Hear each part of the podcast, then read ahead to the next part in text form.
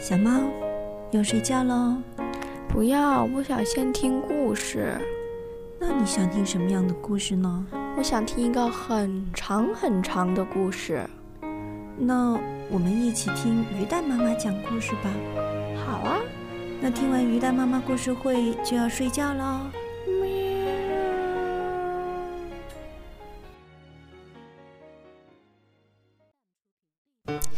盗贼霍森布鲁茨居然从消防局里逃了出来。这次他不但是强盗，还做了绑匪。可怜的奶奶吃亏受罪。可是别以为奶奶是个软柿子，奶奶憋了一肚子的气，跟卡斯佩尔和塞博尔准备呀上演一场蘑菇汤计策。呵呵，大盗贼呀，大盗贼，看看你怎么重新落入法网吧！这回可有你好看的了，小朋友们，我们赶快来收听《大盗贼霍森布鲁茨》的第二集《鲜美的蘑菇汤》。九，三十六颗纽扣。计划进行得如此顺利，这使卡斯佩尔和塞博尔十分高兴。他俩毫不怀疑，大盗霍森布鲁茨会中油瓶传信的计。到了晚上，他俩让奶奶锁在，把他们锁在消防队的停车房里。这事非得奶奶不可。因为停车房是从外面上锁的，奶奶拔出钥匙孔里的钥匙，并祝两个小家伙好运气。千万要注意呀，别出什么岔子！那强盗狡猾得很，可不是好对付的。假如你们的计划出了纰漏，那就真得把人给吓死。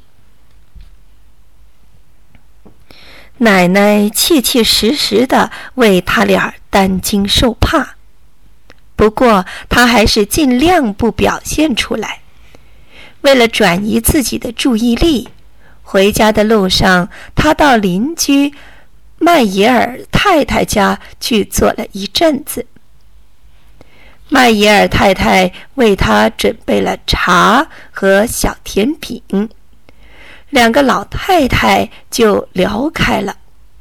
哈，上了年纪的人聊起天来呀，往往都是同时开口的。这样一来，谁也不会觉得沉闷无聊了。时间就像飞一样。当奶奶最终动身回家的时候，已经很晚很晚了。家中客厅里的灯仍然亮着，警察迪姆莫斯尔先生裹着被子坐在沙发上，一副愁眉苦脸的样子。天哪，你到哪儿去了？这么长时间？怎么了？奶奶问。啊，如果你从消防队直接回家，那我早就可以去执勤了。你瞧瞧。只见沙发旁的衣柜上放着警长的两套制服，洗得干干净净，烫得挺挺贴贴。警察长说：“您刚刚出门。”门铃就响了，洗衣店的学徒夹着衣包站在门外。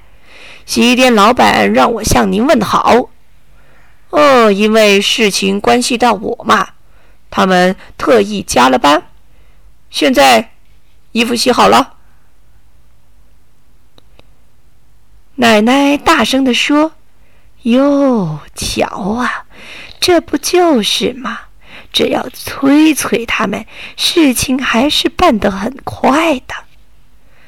呃，不过，哦，我不太明白，为什么这么晚你还只穿着内衣坐在沙发上呢？啊，难道您就不想穿上制服吗？警长沮丧地望着奶奶。啊，还不是为了纽扣吗？他无可奈何地耸耸肩膀说：“洗衣铺里的人洗衣服时，把所有的纽扣都剪了。”他指指制服旁边的一个纸袋子。我本来想着我自己把它缝上去的，可是我又不知道您的针线漏子在哪儿。啊，原来是这样。奶奶转过身去拿针线、顶针，还有一团黑色的粗线，然后开始帮警长迪姆莫斯尔钉纽扣。好家伙，总共有三十六颗。先是裤扣子，接着是制服扣子，胸扣、领扣、袖扣、带扣，还有肩章扣。这可花不少时间呢，因为奶奶干活从来都不会马马虎虎的。奶奶边缝还边说：“嗯，尽可能的快，但也要尽可能的扎实。无论如何，哦，我不能再快了。”终于，第三十六颗纽扣缝到该缝的地方了。迪姆莫瑟尔吐了一口长长的气。他急急忙忙穿上制服，戴上头盔，系好军刀。警长咧着胡子，左右看了看，说：“嗯，奶奶，我真的不知道该怎么谢谢你。现在我才找回做人的感觉。哦，我现在得马上到消防局去。但愿卡斯佩尔和赛博尔没有出什么岔子。抓到这个大盗贼，可不是一桩儿戏事。”他匆匆忙忙地朝门外走去，出了大门，跨上自行车，就想向消防队飞奔。这时，奶奶从屋子里跑了出来。“啊，警长，警长先生！”他喊道，“什么事儿呀？瞧，我正忙呢。钥匙，警长先生，你不想带上停车房的钥匙吗？”“哦。”哦，对对对，停车房的钥匙，你为什么不早说呢？快快快给我，快给我！